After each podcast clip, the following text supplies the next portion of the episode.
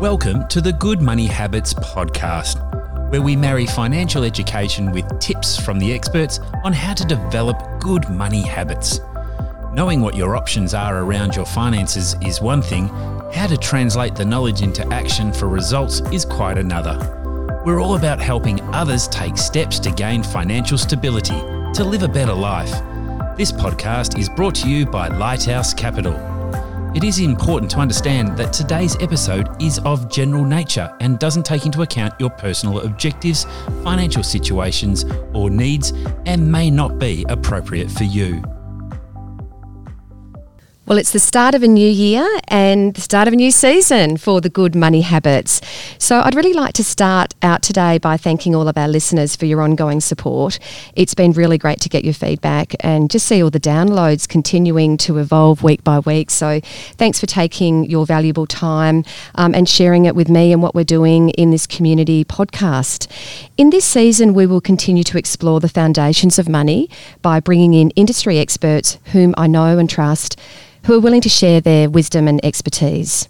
And on that note, today I'm delighted to be joined by Adam Smith from Succession Matters.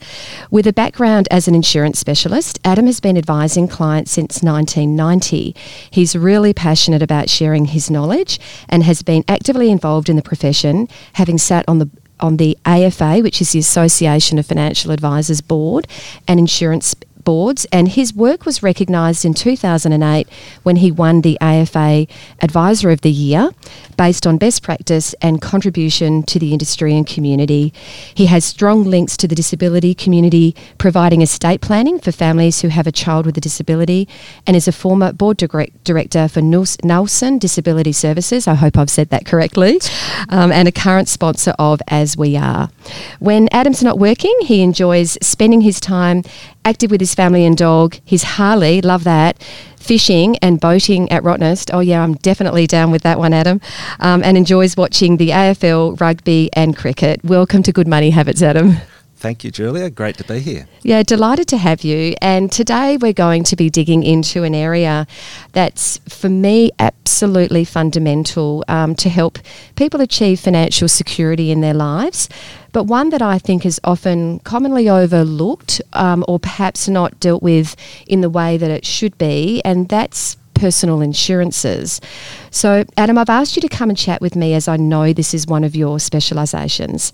Um, do you mind if I ask, you know, where did the passion come from to, to become a specialist in this area? Um, I think you know, you, you're either wired to what I do or, or to the financial planning side. Mm. Um, it's very emotionally driven and being able to help people uh, when they need it most in a time of crisis uh, is, I guess, something that I, I experienced early on in my career, and uh, I've gravitated to it ever since. Yeah, no, and the, the emotional side of it, you know, it's one of those things none of us like to think about um, becoming unwell or injured or passing away for that matter. Um, so it is really delicate, um, absolutely. And I know that what I'm interested in delving in today as well is um, talking about some of your claims experience and how you've helped clients um, when, when they really do need the help the most, as you touched on. But before we go there, there is quite a bit of jargon in this space. So kicking off with the basics, just at, at, at a high level, what are the different types of cover? Yes, okay. So with personal insurance, there's effectively four types of cover.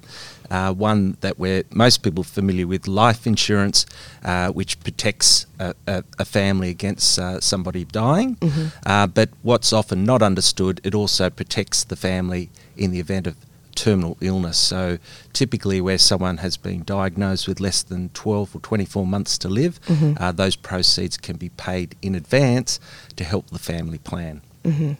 Uh, the other insurances, TPD, total permanent disablement insurance, often attached to uh, life cover in superannuation, uh, that pays a lump sum when someone has been medically deemed to be permanently disabled and unable or unlikely to ever work again in either their own occupation, what they're currently doing, or anything that they've been trained, educated, or experienced in. Mm-hmm. Uh, the next type, which is, I, in my experience, a lot of people haven't heard of, is called trauma insurance. And trauma uh, different to TPD, is payable on diagnosis of a specified event. Mm-hmm. So we all know someone who's suffered a heart attack or cancer and so forth, and the purpose of trauma is to pay a lump sum to help deal with that crisis immediately, uh, which often means uh, a spouse may need to take leave without pay to care for the other partner and so forth. Um, and the last type of insurance uh, is called income protection or income replacement. And the, the purpose behind that is if you're uh, un- unable to work due to an illness or accident, then it will replace a percentage of your income for the period of time that you cannot work. Thanks for clarifying that. And just circling back to trauma cover, sometimes that's also called critical illness. Just for people that are listening, they might see that terminology. Um, what are the most uh, commonly claimed upon insurances? Yeah. So for trauma, um, if I think of the big three, uh, eh, three buckets of cancer, heart, and stroke, um, in our claims experience in our business, um, by far and away, cancer claims, uh, breast cancer for females, mm-hmm. prostate cancer for males, and so forth, uh, have been the highest uh, incidences. Yeah, for sure. And uh, sometimes I think about the fact that I don't actually know anyone who wouldn't insure their own home or car. Um, yet we do commonly see uh, people not insuring or sufficiently insuring what I'd regard as your most valuable asset, which is yourself. Why do you think that is? It's a very good question, and I think when you have that conversation face to face with someone, it it resonates and makes sense. But I think when you can see a tangible object like a house and car and so forth, logically it makes more sense. But the thought of not being able to work again um, doesn't necessarily cross people's minds. And uh, one, one of the, the, the, false notions is when people think of income protection, they think about having an accident, and mm-hmm. yet over 85% of claims, industry claims experiences are for illness related uh, claims, not mm. accidents. Yeah, there you go. And it, it's making me think about um, underinsurance. So, you know, on that same theme, so it is well publicised that we do have an underinsurance problem here in Australia, and I suspect that suspect it's partly due to the fact that the cost of personal insurance has really escalated, particularly in recent years. Why has that happened in your view, um, and you know what's causing that? Yes, so so income protection uh, in the last five years has effectively made close to three point four billion dollars of losses. So uh, we haven't seen that before, and there's a huge uh, claims incidence uh, in the mental health space, which almost represents uh, a third of all income protection claims. So when I started my career. Um, I'd never heard of a mental health claim, yeah. uh, and yet today, um, if I look at our claims experience at the moment, we're, we're currently managing nine mental health claims. Yeah, and a third is quite a lot. And just bringing it back to layman's terms, um, you know, just thinking about. Um, yeah, the, that impact of, of mental health is something that back then wasn't really commonly spoken mm. about, was it? So, and or really factored in. So what we're coming back to is the actuaries probably didn't do the numbers right, or they've they've they've underestimated what those claims are likely to look like, and we're now seeing the fallout of that. And interesting that you share the losses, um, you know, that insurance companies have been seeing over the years. Okay, so we we understand the issue, and that's somewhat of a barrier. So how can people mitigate for rising premiums? What are some of the things they could do? Yeah, um, so there's lots of things in, in a perfect world we would sure, insure everything and, and we would eliminate all risk.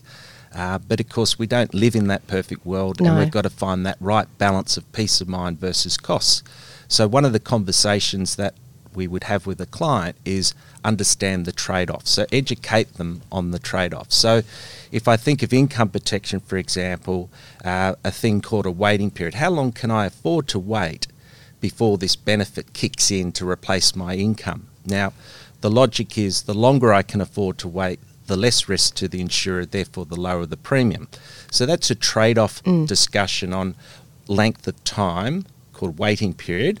Um, average is 30 days or is it 90 days? That, that's an example one example of a trade off. Yeah, that's a great example. And I guess people might be thinking about what cash reserves do they have access to, for example, or the ability to cover um, that waiting period if they needed to. What about things like considering bells and whistles or, you know, shortening benefit periods? Would those kinds of things help as well, potentially?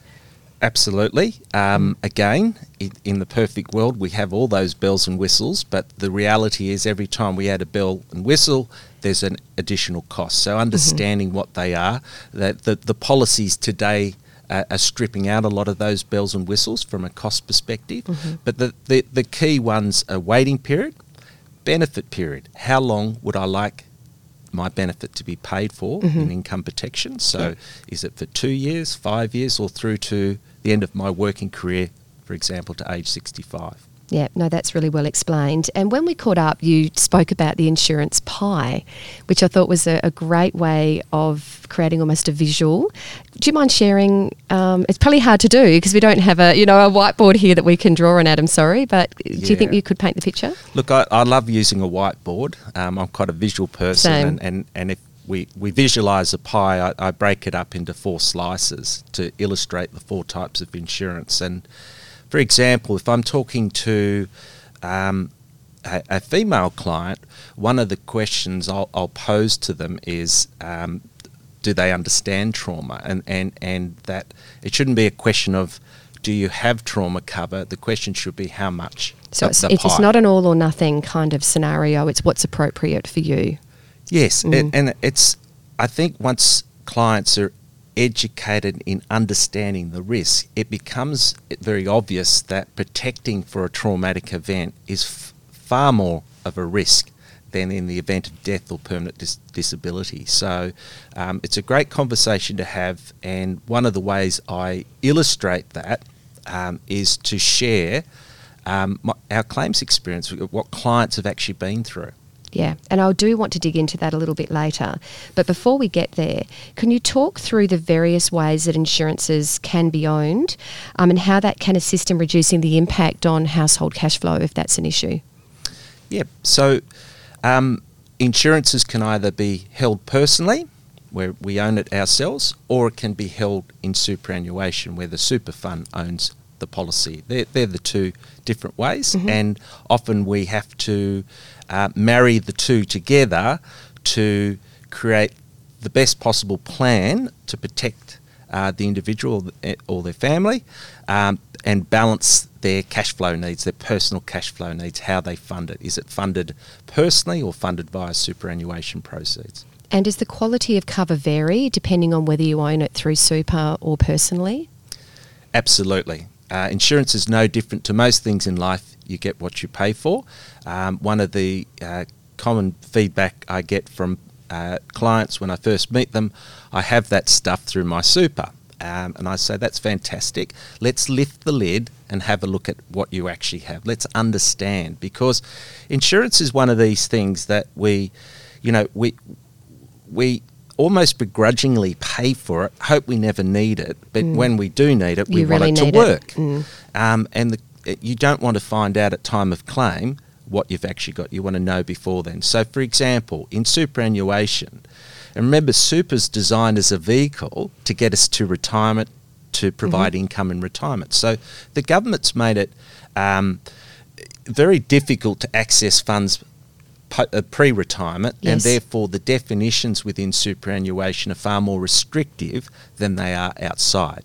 So, for example, for total permanent disablement cover in superannuation is in any occupation, which means to have it released, we need two medical professionals saying that you're unable to ever work again, not only in your current occupation, your own occupation, what you're doing, but anything else that you've been trained, educated, or experienced in. So that's a tough definition. It is.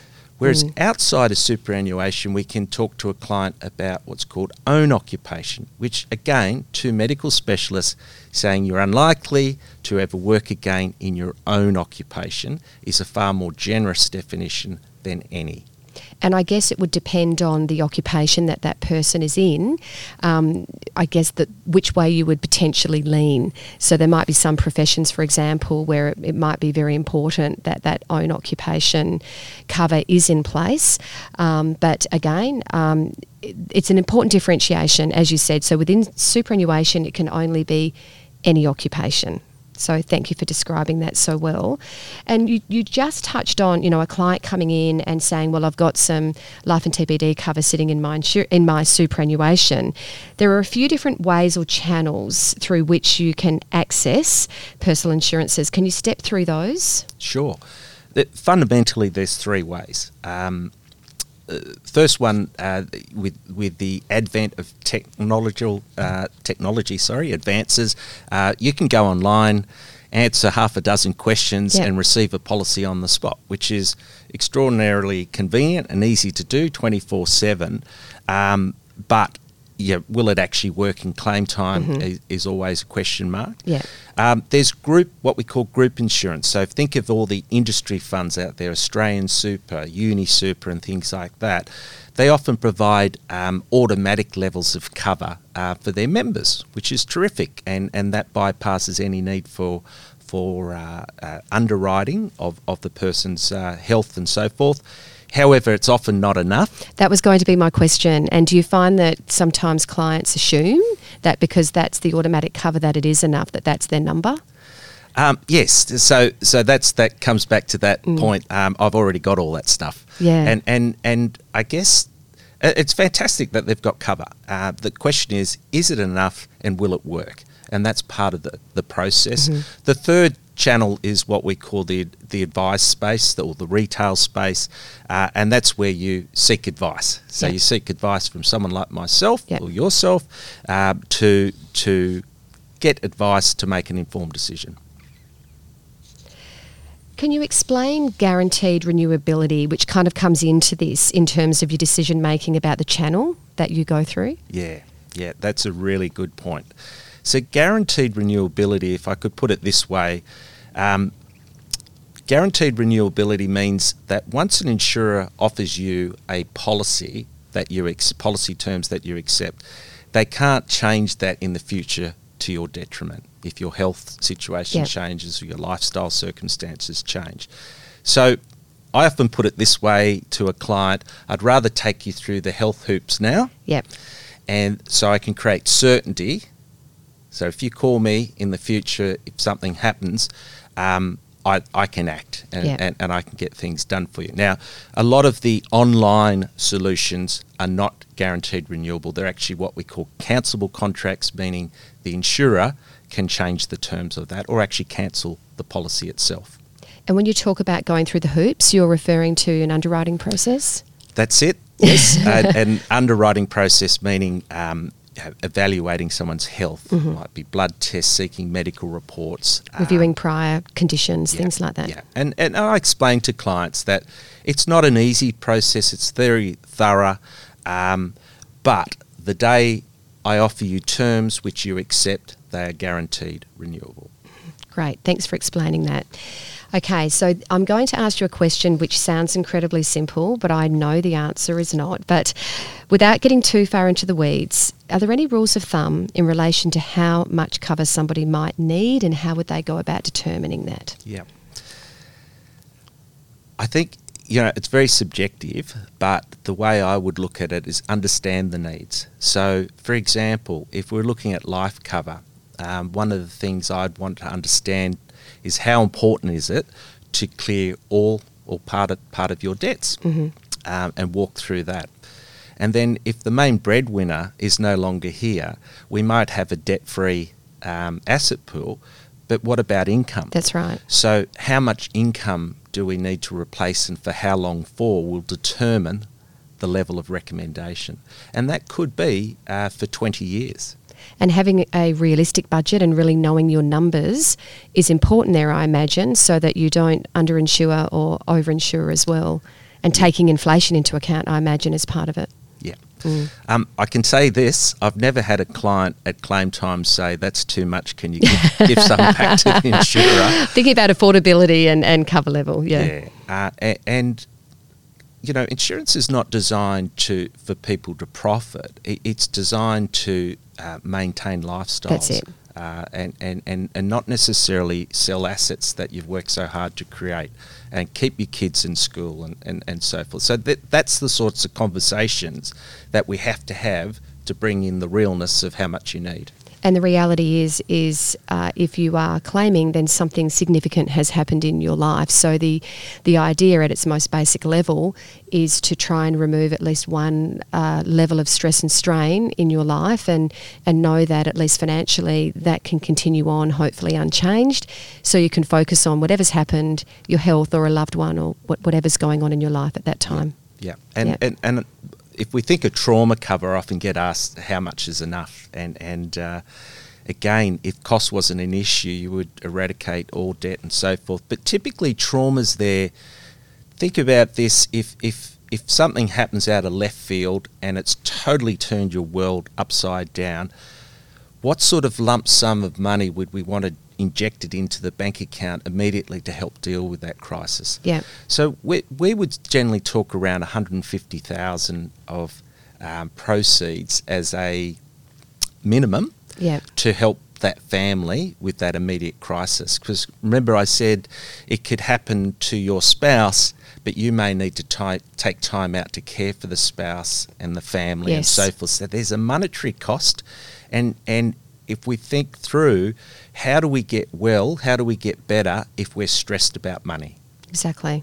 So, in a perfect world, we would have a lot more, but when we look at trade offs and so forth, uh, protecting lifestyle, medical costs, and so forth, around 150,000 is, is where we'd as a minimum level. Yeah, no, that, that's yeah. that's good to know. So there's been quite significant legislative changes in recent years that I did want to touch on. Um, and the first one being uh, minimum super balances. Have you seen people lose important cover? Yes. Um, I remember when the legislation came in and I was thinking about how this may impact, but now we're meeting clients who had small amounts of superannuation who were part of a super fund that offered cover, um, and a lot of clients have lost those benefits. Now, if they're healthy lives and so forth, that's okay. We can get them reinsured elsewhere. But what if that person has real health issues, which makes it difficult to get cover elsewhere? Yeah. And that's an unintended consequence. And the other thing I would go on and, and say is that I see a lot of people now through MyGov and so forth. They make it very easy, uh, don't very they? Very easy. Tick a box to amalgamate them all in one, and, and you could be losing valuable cover. So, what I would suggest is that there, there's a conversation to be had prior to doing that. So, pause before you consolidate, check your situation, get advice um, where appropriate before making any moves. So, I think that's a really good tip. Um, what are the options for people touching on pre existing conditions? Um, where people have either been knocked back from getting cover or find that they've got exclusions added or loadings on their premiums. What are some of the options or approaches that people can take there? Yeah, I, I mean, insurance it, it's it's not perfect. It's messy. Um, probably eighty percent of clients we help will have modified terms in some way. Yeah. So if I think about their overall protection portfolio, it could have a combination of um, automatic covers they've got through their superannuation fund, uh, which with no um, health loadings or, or, exclusions for backs and things like that. We may top up with some other covers mm-hmm. and so forth. For the shortfall. Um, mm-hmm. But what I always say, it, it's not set and forget. It's a work in progress. Yep. And, and, and what we will always look to do is insurers are a conservative bunch. So they, they will offer you terms you know, from a conservative perspective and exclude your back, for example. But in one or two years' time, we might have the opportunity to review that if there's no ongoing back issues and so forth, either have that exclusion removed or improved upon. And set uh, making sure it's not set and forget is therefore critical. Um, how often should people review their insurances? Well, um, you know, we say annually.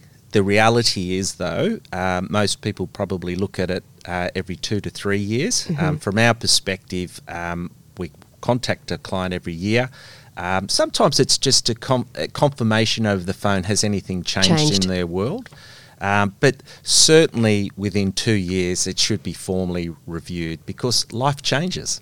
And your balance sheet will change over time as well. And as we age, we don't need to fund as many years of cost of living, for example. All of those things come into it. So I think, and that's perhaps another way to manage premiums over time as well. Um, if your need for cover reduces as your wealth accumulates as you get older. Can we hone in on income protection? I think this is a really important one, and there has been significant changes. Um, can you step us through what the changes were, how income protection can be held, maybe explain tax deductibility, and sorry for three questions in one. Um, are existing policies or older policies potentially more valuable than new ones now? Yes. Yeah. Okay, there's a lot There going is, on sorry. there. so My I'll- brain was going a I'll- million I'll- I'll miles see an hour. I could keep up. Uh, but look, um, 1st of April uh, last year, uh, the government introduced um, a, a, a- a big, a defining moment in, in the insurance industry for us, but the general public wouldn't quite um, understand, and that is that uh, prior to 1st of April, there was what's called an agreed value income protection contract, which meant that if a client was financially underwritten at time of application uh, or underwriting stage, uh, that would eliminate the need to financially underwrite them at claim time.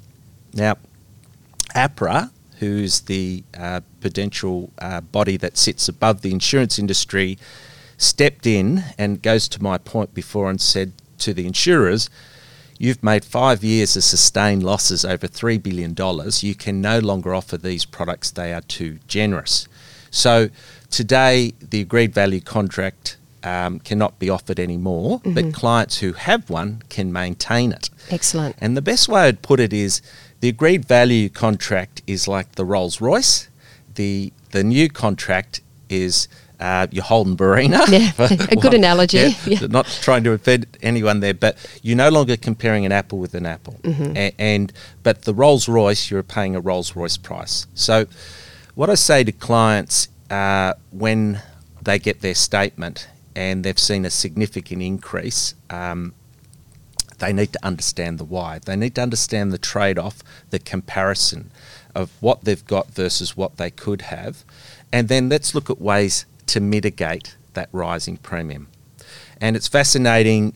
Every client so far I've had that conversation with has maintained their Rolls Royce, but we might have taken off a few bells and whistles to make it more affordable. Sure. In Um, terms of waiting periods and things like that. Correct, correct. Uh, now, I think tax deductibility was one Mm, of the points. it was. there. Well done. Yeah. So, so um, if we pay it personally out of our own back pocket, um, the government allows us to claim that premium as a tax deductible um, premium, so offset against our tax uh, when we do our tax return.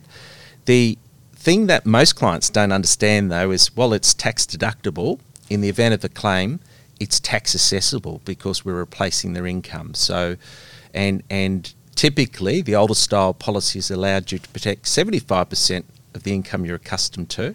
And then I'll say to a client, just remember when you're on claim, you're getting 75% of what you're used to, which you also need to allow for the provision of tax. Perfect. Yeah, very well explained. And I'm thinking about situations where people may think that they're covered when they're not, and two are popping into my mind one being redundancy, and the other potentially the impact of COVID. Do you have any thoughts on that? Yes. Um, wow. Uh, COVID, I, I've already had people ring me. Uh, one particular person rang me wanting to know they had been made redundant because they are not vaccinated. Yes. Can I make a claim? And the answer is no. No. Because fundamentally, an income protection replaces income if you're unable to work due to an illness Injury. or an accident. Mm. Um, so redundancy is not covered, in, in, in other words. Um, and COVID has been a, a real concern. But importantly, clients who have got existing covers, and even clients who don't have them, there's a series of questions they need to ask. But COVID's not causing implications um, to get insurance. Yeah, it's so just a couple more hurdles. and just understanding um, when it is and isn't, um, things are and are not covered as well Yeah. is an important part. Sometimes, as advisors, Adam, we see scenarios where clients have suffered an event where they were eligible to make a claim, but perhaps didn't realise they were eligible until some time after. You shared a story with me that I thought would be interesting to share today about your um, client who had breast cancer, I, I believe. Yes, um, it was a client of ours who um, we, if you like, inherited from another advisor, and seven years ago uh, had um, uh, suffered from breast cancer and, and, and had surgery and, and so forth, and and uh, the great news is she's alive and well um, today, but through a review of her insurances uh, and getting to meet her, we found out that um, this had occurred.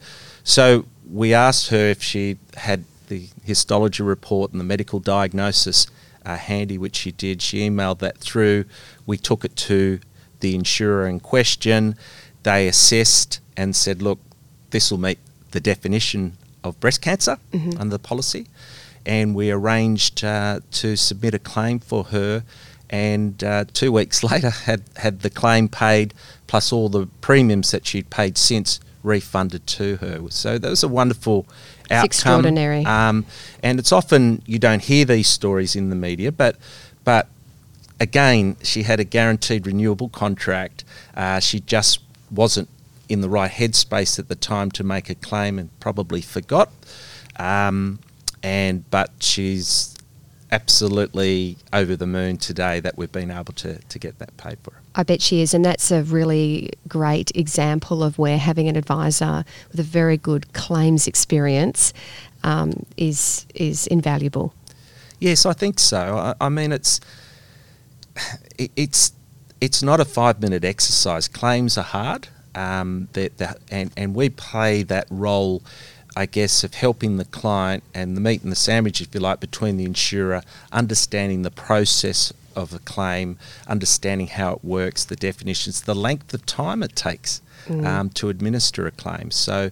Um, that was a great result. Uh, I mean, that's two weeks. So Mm. that's the beauty of a trauma claim. They're very black and white. It either meets the definition or, or it doesn't.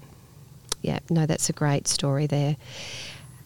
Conscious of time, um, it really has flown. And it's been so great to chat to you today. Are there any resources that you would direct people to if they want to do a little bit more research or learn a bit more about this? Yeah, look, there, there's plenty of educational information online. There's insurance calculators and, and things like that. Um, I, I, my my my uh, I'm in the advised space because I believe you need to have that conversation. I mean, insurance is one of those things we need. We Mm. don't necessarily want, and therefore we really need to under, lift the lid, lift the lid, and understand, you know, what this thing's all about. What are my options? What are my choices? Um, get educated so you can make an informed decision that's right for you. And it is very nuanced at the end of the day. And the reality is that what's right for one person would not necessarily be right for the next person. So that's where understanding the person's history and their age and their occupation and uh, are they married? Do they have a partner? Are they the breadwinner? Do they have children? We could go on and on and on. So lots of different factors that feed in there. Okay, if there was just one key message that you would like the listeners to take away from today, what would that be, Adam? um, don't just assume because you have cover through your superannuation fund that you're properly protected. Uh, understand the risk. So, in the event of something happening, and I'm not talking a runny runny nose, but Mm. something major in your life, Yeah. that you know that you're protected. Adam, thank you. I think having somebody there with experience when it matters most, especially when estate planning matters come into play, um, is something that shouldn't be overlooked or underestimated. This is such a vital and fundamental part of people and families ensuring they are financially protected. Um, I really appreciate you sharing your knowledge and expertise. I have to say, this is a space that is really fraught with a lot of jargon, and I just feel like you were able to bring it back to everyday language that uh, really anyone could understand. And I think not many people can do that. So thank you. I'm, I feel really validated having you here today, and I do think this is such an important conversation. So thank you, and thanks again to the listeners for joining us. If you enjoyed this community podcast today, please do share it. If you know others who you feel might get benefit from it, feel free to pass on um, the link, share any feedback or suggestions to us with future content you'd like us to produce via our Facebook page or on my Instagram page. I will leave a link on the podcast notes. Take care and thanks for joining us. Thanks for having me, Julia. Thanks, Adam. That was another episode of Good Money Habits, brought to you by Lighthouse Capital. A reminder that this episode was general in nature and doesn't take into account your personal objectives, financial situation, or needs, and therefore may not be appropriate for you. It is recommended that you seek professional advice before making any significant financial decisions. If you want to find out more, this podcast is available on Apple Podcasts or head to www.lighthousecapital.com.au.